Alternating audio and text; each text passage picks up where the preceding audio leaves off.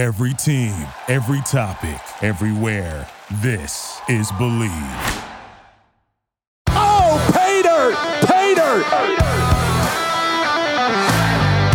Hi, everyone, and welcome to another edition of the Pay Dirt Podcast. I'm Tom Hannafin. He is Matt McGloin. This is our official preview for the 2022 Penn State Blue and White game happening this Saturday, April 23rd at 2 p.m. Eastern, live on the Big Ten Network. Our own Matt McGloin is going to be a part of that coverage on BTN, as will be our guest, Penn State legend, uh, one of the best names in the history of professional football as well. Matt Millen is our guest here on the Pay Dirt podcast. He's going to give us some insight in terms of what he's looking at for this team for 2022, what his expectations are coming off of I think we can all say a disappointing 2021 season for the Penn State Nittany Lions, who he's going to be looking for, what the blue white game is all about. And since Matt and Matt were both a part of the ESPN E60 that came out this past Monday regarding the Paterno legacy, we are going to delve into that very briefly. But this is predominantly all about the blue white game. So before we go any further, I want to thank you all for liking, commenting, subscribing, and turning on notifications. Our partners at Bet Online continue to be the number one source for all your betting needs and sports info. Find all the latest sports developments, including updated odds on the NBA playoffs fights, and even next season's futures. And don't forget, Major League Baseball is back as well. Who are you picking to win the World Series? Now, Bet Online is your continued source for all your sports wagering needs, including live betting and your favorite Vegas casino and poker games. It's super easy to get started. So head to the website today or use your mobile device to join and use our promo code BLEAV, that's B L E A V, to receive your 50% welcome bonus on your first deposit. The Pay Dirt Podcast podcast is presented by Bet Online, where the game starts. And of course, Funk Brewing is the official craft beer partner of the Pay Dirt podcast. Now, of course, we're big fans of the Citrus IPA and the Silent Disco IPA. However, we want to let you know that arriving this month is Funk Brewing's Pipe Dream Hazy Imperial IPA. It's got hints of lemon rind, strawberries, lemongrass, and finishes like a fruity New Zealand Sauvignon Blanc. McGloin loves that. Now, the Pipe Dream Hazy Imperial IPA is available as of today 420. That's April 20th. You get it? Pipe Dream, 420. You're going to love it. You can get Pipe Dream at Funk's Tap Rooms now in Emmaus, Elizabethtown, and York. And of course, you can find Funk Brewing products at your favorite beer distributor and grocery store. Speaking of Funk's Tap Rooms, we want to let you know that the tap room in Emmaus has moved locations. Now there's even more seating available in a very comfortable environment, plus a big screen and several more TVs, plus a permanent Flavor Nation food truck is on site. For more information on the new Emmaus location and more, visit funkbrewing.com, especially to learn where and how you can get their fantastic products. Must be 21 years or older to purchase. Please drink responsibly. Now, Matt, normally for a blue white game, I would be among the tens of thousands of Penn State fans that would be heading to State College, Pennsylvania uh, to tailgate it because it's some of the best tailgating of the year. In fact, the best tailgate I ever went to, uh, I think, was my sophomore year or freshman into sophomore year, my brother's tailgate that he and his buddies threw in the IM field, they filled a truck bed full, uh, like a tarp filled with ice and a bunch of beverages, let's call it that. And we worked our way through that. And as well as we, uh, they set up a gigantic tarp that they turned into a slip and slide in oh, the IM great. fields. This was for the blue white game, not that's even a great. real game. So uh, this is a fun weekend because the sun finally comes out in State College. Everybody's been living under a rock for four months uh, in the winter and you know no football. So this is fun. This is a really cool experience for Penn State fans to just get a little bit of a glimpse of what this team is going to be like. But even even saying that, Matt, we don't even really know what the format is going to be. We're recording this Tuesday. This episode comes out Wednesday. As of now, uh, the format has not been announced, and if it has been, then go check it out online. Uh, what are you expecting this blue white game to look like? I hope it looks like a game. that's the point. That's the point of a spring game. And, you know, uh, look, eh, for me, it, it was always another chance, another opportunity to evaluate what you have, evaluate your talent. Where do we need to get better? Where do we think we're really good at right now? One more chance for you if you're in a competition to go out and prove you belong, prove you're a starter, prove you can help this team win football games. And, you know, there's obviously a, a lot of things that I'm looking forward to seeing, Tom. I mean, I, uh, will start with the quarterbacks offensively. You know, if you're a younger guy, what do you have to do to make a push at a guy who's a 60 year quarterback at Penn State? Right? You know, are we going to get a glimpse of the future at Penn State when it comes to quarterbacks? We'll see. Um, and, and again, I wouldn't, you know, pay too much attention to stats or anything like that. It's more about how a guy looks, right? How he gets in and out of the huddle, um, his presence. Is he calm? Um, is he in control, not out of control? Um, the offensive line, right? Are they playing together? Are they communicating well with one another? I'm excited to see Nick Singleton at the running back position, Tom. Right? Does he have that extra burst that that everybody's talking about? You know, when he gets the edge, is he gone? Right? Is there no way of catching him? So there's a lot of things offensively I'm looking forward to see, and it's just going to be great to be back inside Beaver Stadium. Right? I mean, it, it, never gets old standing on that sideline. Oh, I can only imagine. Uh, I always love being in the stadium for those games because it was just a nice. I don't know. It's just always so much fun, and it was just giving hope, you know, for the next season. Obviously, the last two three years have been disappointing for Penn State fans. So I think there is a lot of hope. There is a lot of positivity surrounding this team. So uh, we'll see what we can glean. Uh, personally, I'm really looking forward to. You mentioned Nick Singleton. I'll throw in Kaytron Allen as yep. well uh, at the running back position and then there is the question of, you know, it's been raised quite a bit throughout camp is that there really aren't that many offensive linemen available, either due to, you know, guys that are physically on campus as of right now. I believe nine scholarship offensive linemen. That's going to jump to 11 within the next month, uh, which is great, but also health has been an issue along the offensive line. So there's maybe not going to be a ton that you see from the O line and D line really butting heads and really getting after it. So we'll see what we can actually learn in that respect. Uh, for instance, I, am really looking forward to wide receiver cornerback matchups. Like, mm. I want to see what Mitchell Tinsley's all about. Yeah. I want to see if he's going to have an opportunity to line up against a Daequan Hardy, a Joey Porter Jr., or maybe it's a Kalen King, a guy that's trying to solidify himself as another starting corner for this team.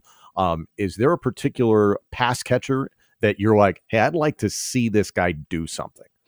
Um, you know, probably Malick Meiga. Mm. Right, we've talked a lot about him on the podcast. Right, is this a year for him to make a push towards the top of the depth chart at the wide receiver position? I, I want to see. And look again, remember this is going to be a watered down version of a game plan. Sure, you know, uh, especially offensively. But I want to see if Yurcich is going to start to incorporate more of the tight ends into his system. You know, I've always felt like eh, they they were underutilized back in 2021, and especially with some uncertainties at who's going to be that number two guy behind Parker Washington. Right, I think that's when you turn to the tight end. So it'd be interesting to see if Yurcich has incorporated them more in his offense this year, and we'll see if they're going to be more of a plan as they you know head into the summer head into the training camp and you know before they get ready to kick off in september but you know i'm glad you brought up a little bit of the defense because i, I want to see just how much this defense has changed since Manny Diaz has taken over, and not eh, eh, you know in, in terms of what coverages they're playing or anything like that, but just the motion, mm-hmm. right? Or guys flying around, are you know uh, what's what are the reactions like with Is Manny Diaz. Yeah, what are the reactions like with Manny Diaz? Like, you know, how has the relationship progressed over the past few months with Manny Diaz and his team, with Manny Diaz and his players? Right, is everybody buying into what Manny Diaz um, is selling? So, looking forward to seeing that.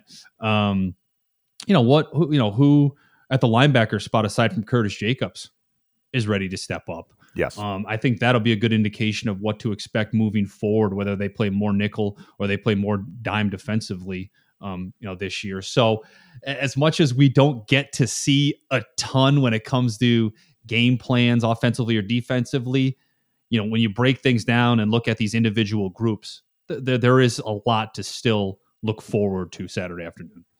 And again, coming back to the, you know, how much are we really going to see between the offensive line and the defensive line? It's mm-hmm. really going to be a question of how's that communication with the linebackers. Uh, there's been a lot of talk about Tyler Elsdon maybe starting to separate himself as the starting Mike linebacker, middle linebacker. So Jonathan Sutherland, we know about his transition from safety to uh, linebacker as well, probably the strong side linebacker from what we're we're learning.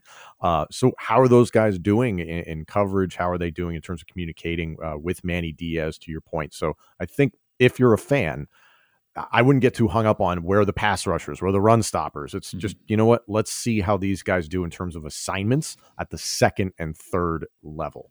Um, I do want to come back to something you'd mentioned uh, in previous weeks on the podcast, uh, kind of in jest in regards to your experience in the blue white game. Is that offensively, you're like, oh, you, you only run eight plays. You know, you were you were just kind of saying, yeah, basically they keep it simple. So uh, walk us through that a little bit for those that obviously are not in the know.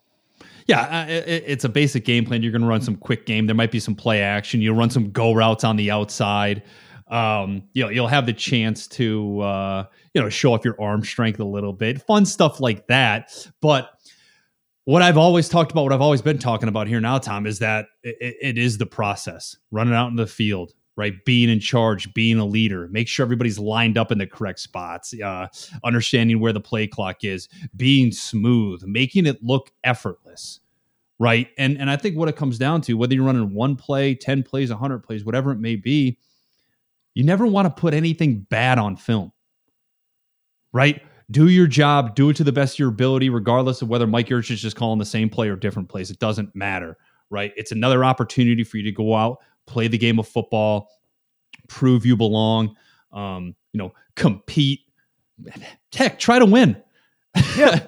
you know, yeah. and we'll see what the rules are, obviously. Like, yeah. nobody might be actually trying to win until the fourth quarter if it's close. Who knows? Yeah.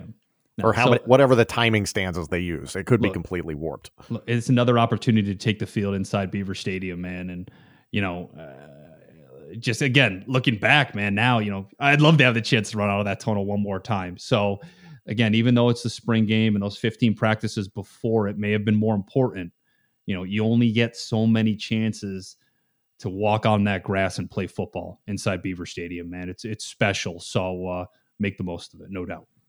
Uh, one last thing on quarterbacks before we get to uh, our interview with Matt Millen here in just a moment. But, you know, I think it's pretty well known Sean Clifford is going to be the starter heading into 2022, barring something catastrophic, an injury, et cetera.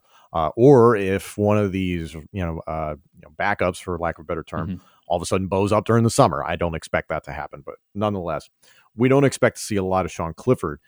Do you think this is an opportunity where Veilleux, Allar, or Pribula really can separate themselves in terms of that competition for who's going to be the decided backup quarterback, the number two quarterback? That, that's a really good question. Yeah, this is a chance for a guy like Veilleux to separate himself from the other two.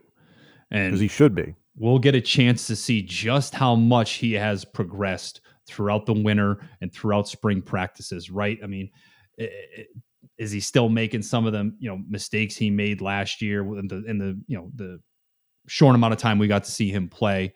Um, and then when you be able to compare him to the other two guys, right? You'll know, right? Oh, this guy is way ahead of where these two are at mentally and physically.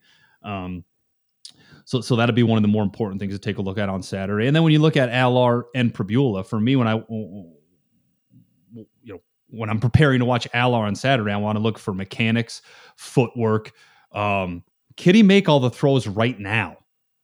Right. I want I want to be able to see just how good the arm strength is, how good the accuracy is. Um, does he have everything right now that he needs physically? And if he does, then obviously there's a chance. You know, moving forward, just has to continue to develop mentally. Um, you know, really become a master of the playbook at that point. And then Pribula, I'm looking forward to uh, seeing just how athletic this kid is, um, how much of a gamer he is. Um, I want to be able to see him, you know, get outside the pocket, throw on the run. I want to watch him create a little bit um, as well. So uh, it, it's definitely fun. As you mentioned, we're probably not going to see a ton of Sean Clifford play, um, but those three behind him, you know, they can all do things different. Um, you know, they all bring something different to the table, um, and uh, you know, it's certainly going to be fun to watch.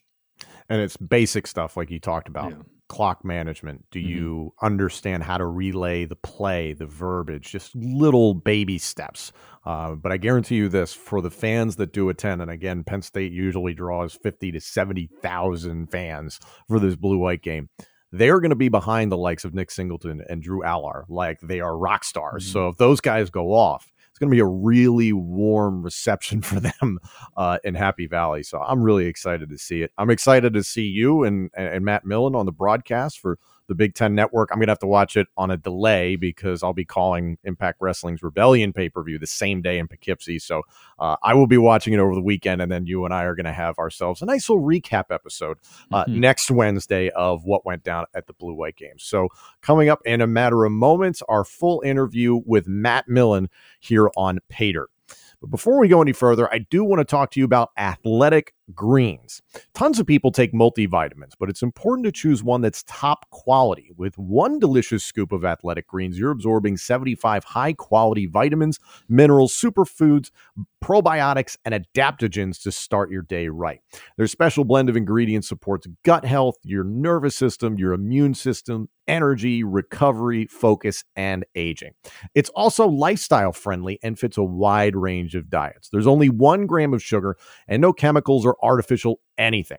So reclaim your health and arm your immune system with convenient daily nutrition. It's just one scoop in a cup of water every day. That's it. To make it easy, Athletic Greens is going to give you a one year free supply of immune supporting vitamin D and five free travel packs with your first purchase.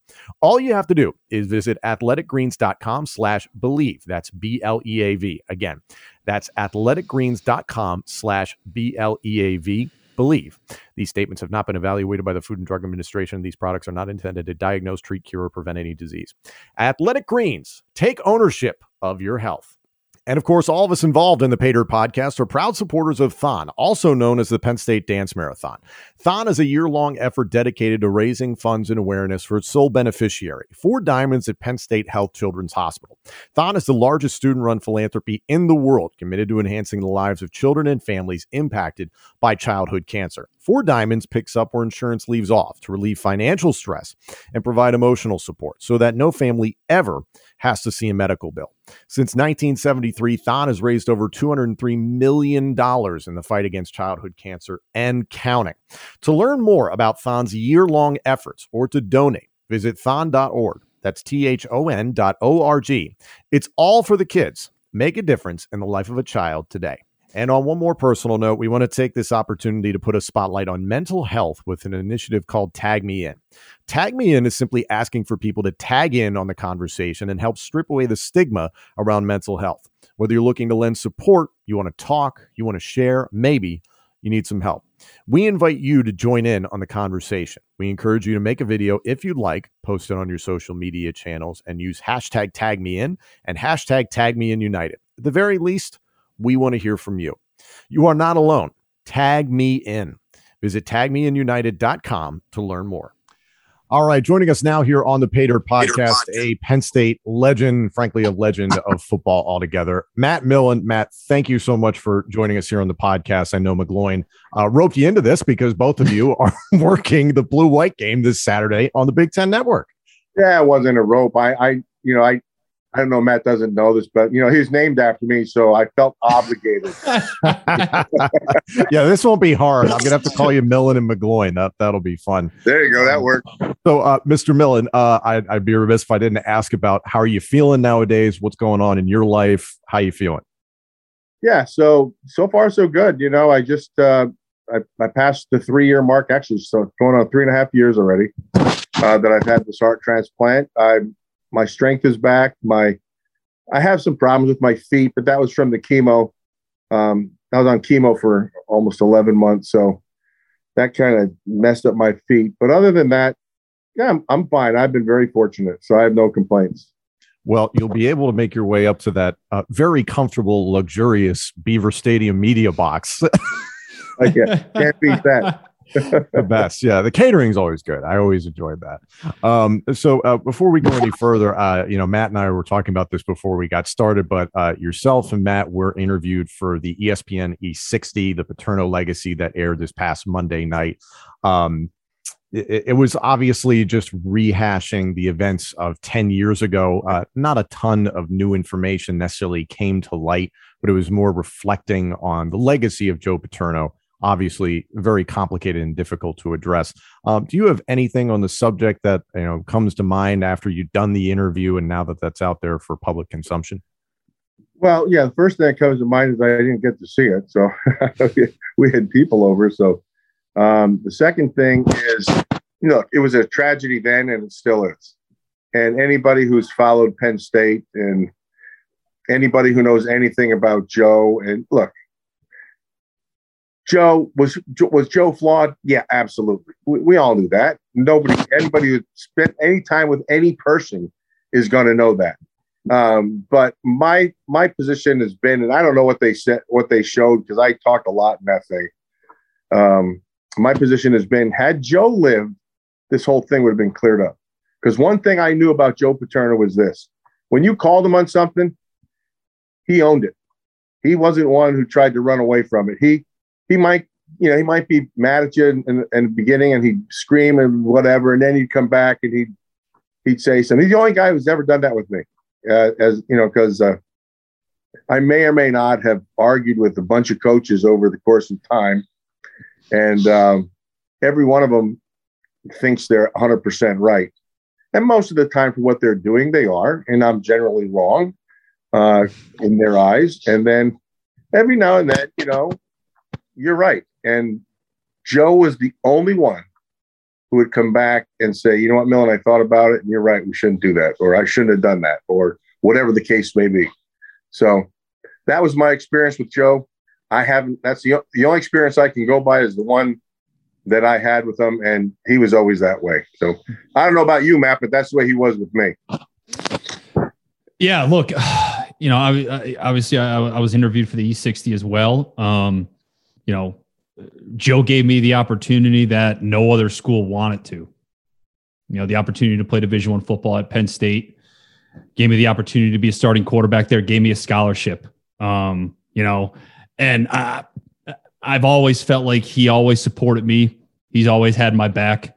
Um, you know, I learned so much about life you know, f- you know, from playing for Joe Paterno that, I mean, uh, things I use every day, you know, uh, being a good father, being a good husband, being a good son, um, being a good brother, being a good friend. I mean, uh, those values that, um, you know, I learned playing again, playing for four years for Joe Paterno. I mean, I'll carry with, you know, uh, carry those things with me forever. So. Yeah, that's, that's why I said in that thing, I said, I'll take the best of Joe Paterno mm-hmm. and, and stack them up against the best of whoever you got because yeah. his best was really good.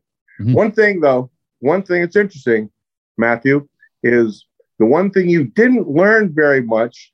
This is kind of ironic, uh, or as much as maybe you thought you would have learned, is is the sport of football. Yes, because we were not. This is going to sound horrible, and I don't mean it to, but we were basically just taught the basics, and the rest was, if you can handle it, you did it. So, like when I was there with Bruce Clark, Bruce and I were, we, we didn't know it at the time, but we were, you know, kind of head and shoulders above the rest. So, basically, all they showed us is where to line up. I mean, mm-hmm. I never knew, I never learned how to pass rush. I never learned, there's so many things I didn't learn or didn't know or have an understanding of until I got to the next level and was, you know, you really studied it and you were taught. And so basically at Penn State, we were taught the very basics. And I would say stance and where to line up. Pretty much that was it. Yeah, I talk about that a lot, uh, actually, Matt. It's, you know, I kind of had the the best of both worlds throughout my career at Penn State. I had a guy in Joe Paterno for four years who I learned more about life than football. And right. for my, my fifth and final year, I had a guy by a guy by the name of Bill O'Brien, who O'Brien, my, my guy who taught me how to play football and how to play quarterback at an NFL level. Um, so I'm very fortunate. Again, I had two head coaches who, you know, taught me so much again about life and football. Where whereas some college players these days don't even have one. Yeah. Um, so I agree yeah, with you. Yeah. Very, it's funny lucky. Bill O'Brien because Bill's one of my guys. Yeah. I've known Bill for a long, long time. He loves you, by the way. He says hello. I spoke with him last night, and um, we we we I told him that I'd be on with you today, and uh, first first words out of his mouth, "That's a tough sucker." you had so, to be tough, to, but you had to be tough to play for Bill. You did, you know. Oh he yeah. Demands yep. a lot. Demands a lot out of his players, especially out of his quarterbacks. Yeah. So. It, yeah. But you so, learned you learned a lot of football with him because Bill. Oh yeah. Bill's a football guy. Yeah. Oh yeah. Absolutely. So obviously, uh, we're we're all here this week. In particular, uh, you guys will be in State College, Pennsylvania, this Saturday for uh, the blue white game. So, uh, Matt uh, Millen, uh, that's fun. Uh, heading into this game, um, you got to see plenty of Penn State in 2021. Is there anything in particular you're really hoping to get out of this blue white game in particular? Yeah, yeah. I want to see if they learned how to coach the offensive line yet. Because hmm. last mm-hmm. last year when I was watching that offensive line, they were awful, and they had some relatively good players there, but their footwork wasn't very good. Their pad level wasn't very good. It was basics, and so you know I go in when I go in and get ready for a game. And Matthew, when are you getting up there? Because I'm going up on Thursday, because I'll just watch all the practice stuff. Yeah, I'm, I'm going to be driving in early Saturday morning. Um, I'm, my my my family is going to come down with me. You know, my, my wife, okay. our our our two boys are going to come down. We have a three year old and a three month old. Oh my so, goodness! Yeah, so I'm excited. I'm excited to bring them down there and be at the game. Obviously, walk around downtown State College, get get get a ton of pictures. You know, so that's that's going to be fun. Yeah, we have a couple of them around. They're called grandkids. but anyway, uh, the offensive line was the place that I was most disappointed in last year. Um, and as, as you know, Matt, if you don't have an offensive line, you don't have anything. Right. So they're the key to everything. They're the key up front. You have to be able to run the football. You have to be able to protect. Give your guys some time, especially if a guy, if you have a guy, and I'm not saying that that uh, that Sean's this way, but if you if you get you have a, a guy who gets jumpy after he gets hit a couple times, mm-hmm. you got to rely on that old line to keep him clean. And so last year, I thought that offensive line wasn't very good, and that's where I'm hoping that they're going to see the biggest jump. I'll start there then, Matt. For you, with that offensive line, how do they find continuity there? Well, I mean, continuity continuity starts at the top. You know that, and so then that has to filter down through the through the coaching staff, and continuity has to be from one year to the next, the same system and the same verbiage and the same stuff over and over because you know, and, and then pretty soon that offensive line coach is just reinforcing what the other players are telling those guys. And so, really good continuity is when you have a guy there for a long time and they're teaching the same things, the right things, and they're committed to it. And uh, and then the players basically, the best teachers are your best players because right. your best players are doing what they're what they're supposed to do, and that's then the other players, the younger players, look at it and go, oh, "That's how you do it." when I got to Penn State, uh, and I was I was a linebacker, so I went back and I looked at uh, Denny Onkotz. Then you probably don't even remember that name, but Dennis Onkotz was a two-time All-American, and he went to the Jets in the second round, blew out his knee, never played again. But he was an excellent player. He was the only linebacker in the country who was returning punts. He was a great athlete. so when I uh, when I got there, I was like, okay, what's the best supposed to look like? Show me that. And so I, my freshman year, I dug up some old 1969 tapes and I looked at Dennis Onkotz. And from there, they moved me to down to the down lineman. And so who was supposed to be the best defensive lineman that Penn State produced? And so it was Mike Reid. And so I got all kinds of Mike Reid film. Mike Reid's one of my best friends to this day. I still I still talk to him all the time and and uh, uh, you know, it's funny when I talk to him about I used to study him, and he goes, "What the heck did you look at?" but uh, that's I believe that. You you talked about it being passed down, right? Starting with the coaches year after year, guys finding continuity in the same system. And when you look at Penn State, like there has been turnover when it comes to these coaches, and, and specifically the offensive coordinator, John Donovan. Even let's go back to the start of James's career there. John Donovan, two years and gone wasn't very successful. Joe Moore had two years, takes the head coaching job at Mississippi State. Ricky Rahne, two years, takes the head job at Old Dominion. Uh, Kirk Ciarrocca, one year and done. And now we're heading into Mike Yurcich's year two. And in 2021, I felt like I was watching the same game plan week in and week out. Nothing changed. What does he have to do this year to improve his play calling ability here and kind of speed this process up so Penn State can compete with you know the Ohio States uh, offensively in the Big Ten. Okay, so here's here's a piece of the puzzle that that people overlook, and maybe they put too much into it. So scheme doesn't win. Scheme does not win. Players win. Players players are your whole key. And so when you think you have a good player, I'm going to go back to the offensive and defensive lines again because that's where it all starts. To me, when I watch that offense, they don't have a shot. They didn't have a shot because their offensive line was it wasn't very good. Mm. They were average. And so you'd say, okay, how do we make them better? It still comes down to look, the better athlete's going to win, or the tougher kid's going to win, or a Mike Munchak is going to win, or a, you know, whoever the case may be. The better players give you a better offensive line. When you have average players and a good scheme, you can be okay, right? If they're disciplined. But a lack of discipline and a lack of skill, you're going nowhere. I don't care how good your QB, QB is. I don't care. Look, the, the two best running backs that I've watched in Penn State's history, Curt Warner was phenomenal. And then um, Say Say. Uh, Saquon Barkley, yes, sir. Saquon, yeah. And Say Say and and and Kurt both were guys who could create. Yeah. And they had to because what was in front of them was the greatest running back I've ever seen as a pure runner and played against was Barry Sanders. That guy was a freak. I mean, it didn't matter. That offensive line they had in Detroit was they were not very good. But he found ways to run for 2,000 yards. I don't know how he did it. But let me ask you, let me ask you this question then, Matt. Can Nick Singleton save this running game at Penn State? Um, I don't know his style. Yeah. So is if, if he's if he's going to come in and he's going to be that guy who's a, you know, like Saquon, if he has that kind of ability to be able to make you miss in the hole, um, that or that offensive line takes a jump. Mm-hmm. So last year, when I was sitting in a film room just watching film, I I said to some people in the office, I said, "How are they teaching this?"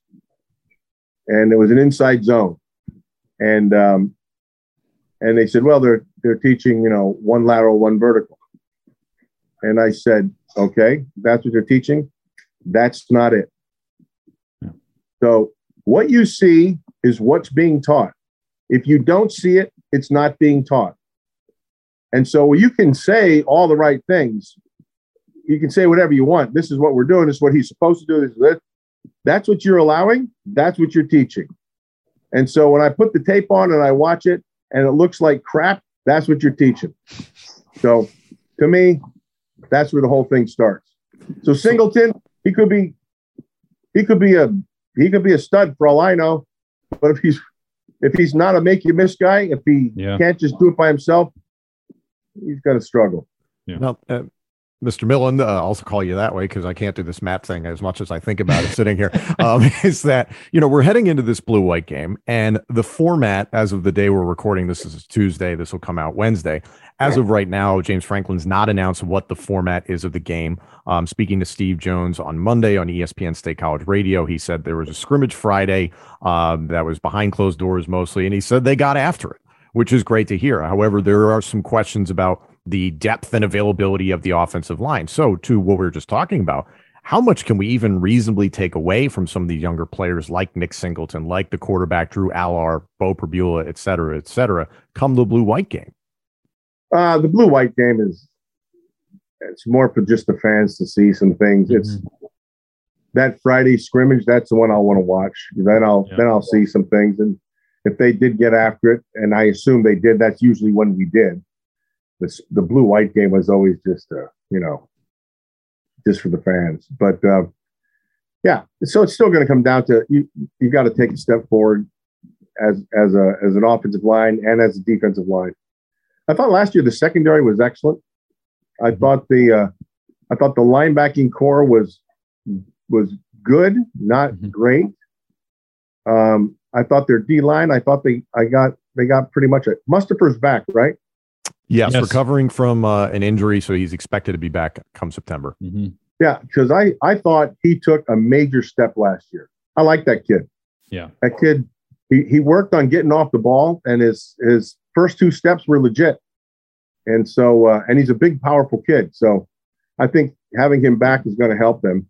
Um, they've been they've been able to get some pass rushers the last few years. Ebiketie last year. I don't know about this year. I'll be anxious to see what they have. the linebacking core, I thought last year, the one kid I thought that would take a big step and he and he never took the step was uh, was Smith, the outside backer. He looked like a god and played soft. I just every now and then he'd hit somebody, but when I start talking about being physical, I'm talking about and Matt, you know this, you understand this probably as well as anybody. I'm talking about the inside game, right? You got to stick your face in there. You got to control your gap. You don't just get in your gap, you control your gap. And when you start, when you can control a gap and you control the line of scrimmage, then you win the game. And I, I didn't, I didn't see that with him. I thought he was, I thought he was pretty soft at times. You know, I, am glad you brought up the defense because that's that's where I wanted to. That's the direction I wanted to head in there. But I want to start before I get into some uh, position specific questions for you, Matt. I, I want to start with the addition of Manny Diaz. You know, yeah. what type what type of impact can a guy like him have on this team? Do you, do you think it's going to be an immediate impact, or is this something that's going to take some time here? No, I don't think I don't think it's going to take some time because I think Penn State has good defense.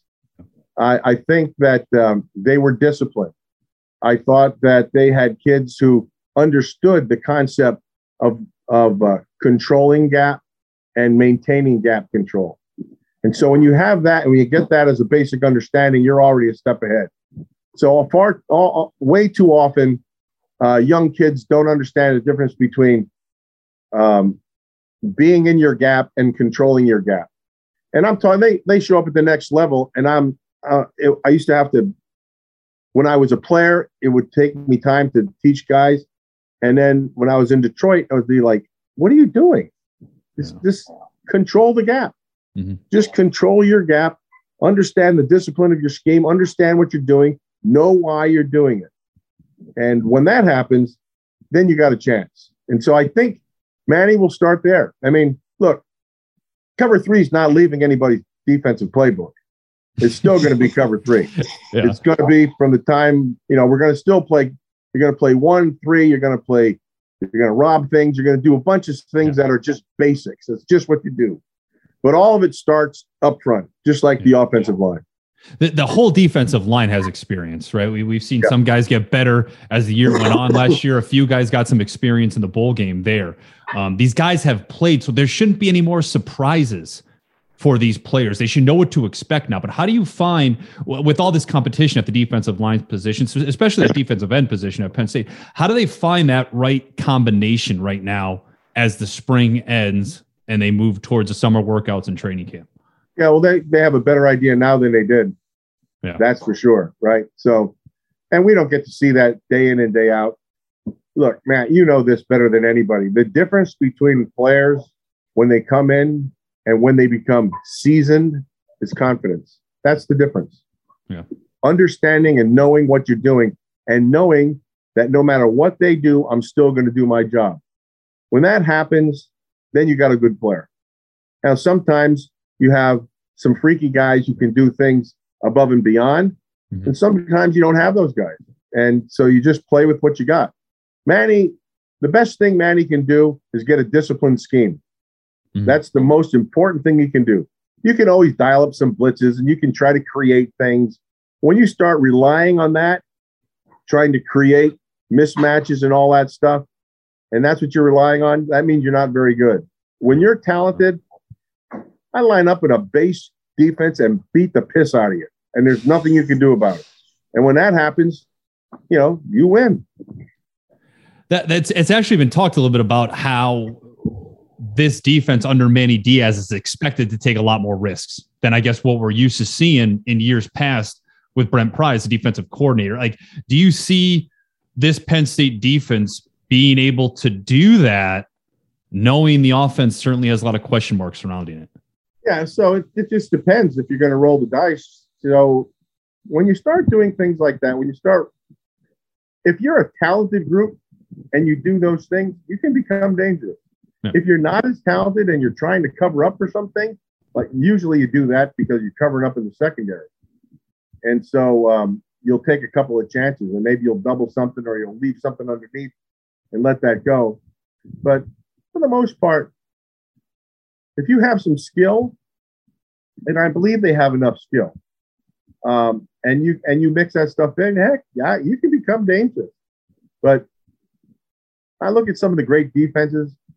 I think of some of the some of the Miami teams that were that had tons of guys on them, and they could play, and they just basically played every now and then they'd blitz, but it was a simple blitz. They got there because they were better than you. So it's look, everybody, every football game is the same, Matt. You know this. So you line up and you look at the defense and you look at the offense. And the offense, I look at the offense and say, okay, who over there scares me? And you go, oh, that guy, that receiver can make play, and that running back could be good. Okay, how do we stop that? Hmm. And in the old days, we called that make them playing left, making them play left-handed, right? Take away their right hand, make them play left-handed. So we're gonna we're gonna roll to that guy, or we're gonna put our best guy on him and double over the top, and we're gonna force you to go to someplace else. And you do the same thing in the run game. And so the offense is doing the same thing. They're looking at the defense going, okay, who do we have to be careful of here? Do we have to, do they have a guy who can rush the passer? That's the first thing. Do they have a guy who can cover a, sh- a lockdown corner or, or a nickel or something? You have that guy? No. Okay. I like our chances then. And then you just play your game. And I hate to say, it's not like you're you're void of of uh, you know, mixing it up sometimes because everybody does that. You have to. You throw a wrinkle in every now and then, but for the most part, think about, you know, think about it. It's it's cr- critical time in the game. It's third and one. What are you going to? You're going to what you know works. Right. That's what you go to. You take your best players and you and you let your best players do what they do best. Last two questions for me, and then I'll I'll pass it back to Tom uh, Matt, you know, as you prepare for this game on Saturday to, you know, to call the game offensively, does any one player stand out that you're that you're anxious to watch? Uh, there's some young kids that I want to watch. I, I do want to watch the young running backs, but for the most part, for me, I'll be looking at that offensive line. Right. And they have to get better at the tackle spot. They have to get better at the guard spots. I mean, I don't know who they're mixing in and out of there. I don't know I'll see that when I get up there. But um, I was disappointed in that offensive line uh, last year and and and the year before. Heck, last year they said they were they were going to be so much better, and I watched them. I'm like, they could have moved the ball an inch. It was pathetic. Beat the guy in front of you. How hard is that? Jeez, what what about defensively? Anybody stand out? Uh well, I a year ago I loved that secondary. I thought they were pretty good. I thought you're going to get some some kids drafted pretty. When when's the draft? That this weekend? I want to say two weeks. Two weeks? Two weeks? Yeah, it's usually like the last weekend in April. Penn State's going to get some kids taken there, um, pretty high, and so um, I, and and out of that secondary, so there's still some kids coming back, but um, yeah, the secondary is probably the strength for me. I like that Jacobs kid. I would like to see Mustafa. He's not, he's probably not healthy yet or playing yet. But uh, and then I got I have to watch on the outside to see if they have any kids who are natural at rushing the passer mm-hmm. because those guys. You, as soon as you see him, you go, okay, that kid can, and that kid can. Yeah. And so that's what you look for. I kind of like that Nick Tarburton kid a couple years ago. He was he played really hard. Uh, he just doesn't have any juice, but he, he plays hard. Tarburton's in the mix uh, at defensive end. They just got a transfer in from uh, University of Maryland, Damon Robinson, that there's going to be some hype about, but he hasn't arrived on campus yet. Zuriah Fisher just went down with uh, with an injury. Unfortunately, he's lost for the season. So a lot of questions at the end. And to what we were talking about, Matt, in terms of the availability of offensive linemen, we might not see a ton on Saturday in regards to O line versus D line, who really stands out. But hopefully everybody stays healthy and everybody has fun because that's literally all we're hoping for is nobody get hurt. Everybody just make it to Purdue in September, right? Purdue has gotten better. Purdue. Yep. I, I think that's a pretty good program. I think he's doing a nice job out there. I just think um, he gets the most out of a little. He, he's he's pretty good. Well said. Well said. Yeah. Absolutely. Matt, thank you so much for joining us. Uh, personally, thank you for all your contributions to Penn State and the game of football as a whole. Uh, the Big Ten Network will be carrying the blue white game this Saturday at 2 p.m. Eastern, live from State College. So, Matt and Matt, safe travels to State College, and we'll be watching you guys on BTN. Thank you, Thomas. Matthew, I will see you up there.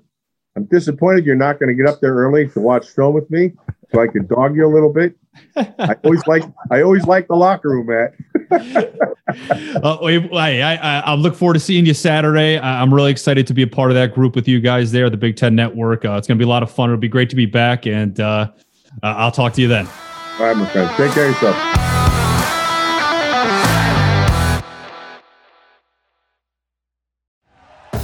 Thank you for listening to Bleav. You can show support to your host by subscribing to the show and giving us a five star rating on your preferred platform.